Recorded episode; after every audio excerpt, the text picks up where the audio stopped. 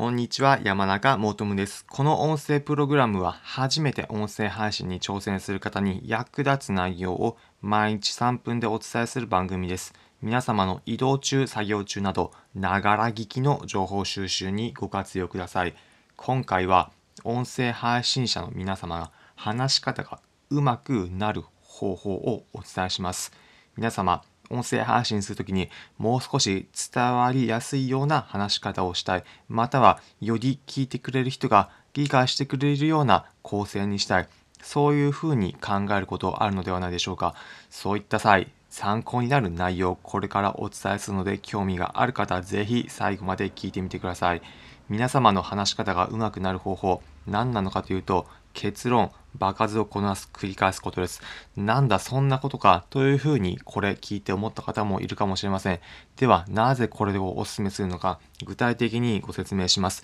なぜかというと、音声配信、話すことに関しては、そもそも研究したり本読んだりするだけではうまくならない。これが結論だからです。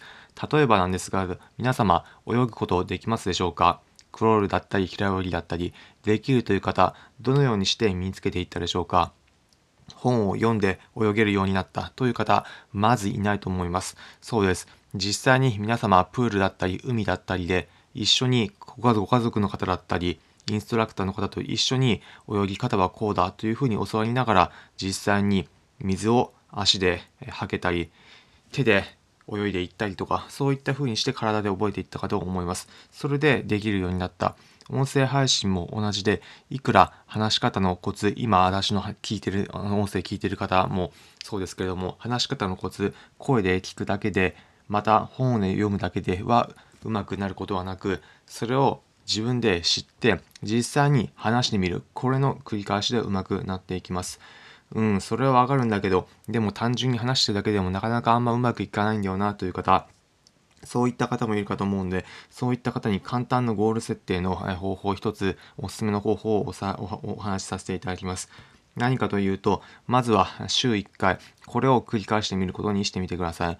例えば毎日配信していってどんどん話し方上手くなっていこうっていうふうに考えても毎日配信続けるのが難しいそして今日やったけど明日できなかったらどうしようだったり、または前に続けたのが今日できなかった。そして次の日も、うん、またいいからめんどくさいというふうに続けられなかったら元も子もないので、まずは週1回はやってみる。これを意識してみてください。週1回でも月4回で年間48回です。考えてみていただきたいんですが、48回音声配信して話してみた後と、全くそれをやらずに話してみたとき、どちらの方が話すこと上手くなっているでしょうかそうです。48回繰り返せば、どんな方でも最低、ここの部分、自分が詰まるところはこうだ、だったり、抑揚つけだったり、抑揚をつけようだったり、話し方が上手くなる。これは間違いないです。私自身も、これまで約 10, 10ヶ月間、300日間毎日音声配信続けてきました。その結果として、最初は全く話せずカミカミだったもの、今ではおかげさまである程度は改善されてきました。今、ちなみに今話している内容も、音声すべてノーカットでゼロからすべ、えー、て話しております。台本も特に作り込まず、こういったテーマで話そうというタイトルだけ決めて、そこから逆算して、すべて台本なしでノーカットで喋るというものを今、時間短縮してやっております。それも最初は全くできなかったんですが、何日間か毎日毎日繰り返すことによってできていくようになりました。なので皆さんも音声配信される際、話し方上手くなること、上手くなるためにはぜひ継続して音声配信やってみること、これ意識してみていただければ幸いです。ということで今回のまとめです。今回は音声配信されている方が話し方が上手くなる方法というテーマでお話ししました。結論、まずは場数を踏む、繰り返して話してみることです。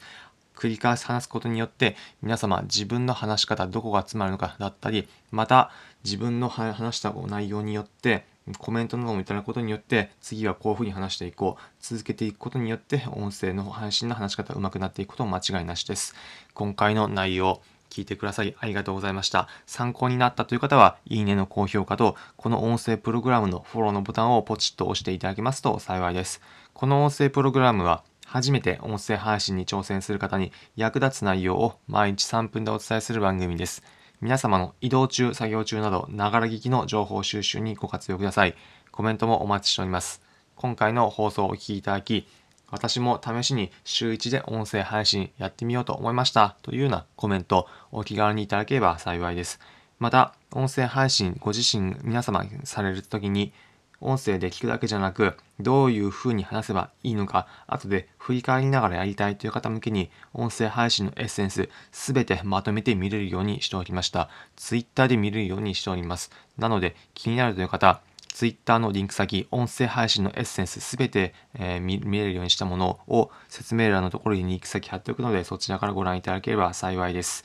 また、音声配信やっている時にどのようにすればいいのか自分だけだとよくわからないという方向けに音声配信に関して簡単に話し合える、相談し合える場所をご用意しました。音声配信の語り合い場ということで、毎週土曜日の午後2時14時から音声配信サービスのスタンド FM で音声配信の語り合い場の場所をご用意いたしました。ライブ配信で山中求むまたは音声配信のコツなのでで検索していただければ幸いです。音声配信するときに最初どうしても詰まっちゃうんだけどどういうふうにすればいいんだろうだったり何時ぐらいに配信するのがよく聞かれるのかなだったりそういったことを皆様で気軽に相談しながら語り合える場所です。音声配信初心者の方ご気軽にご参加いただければ幸いです。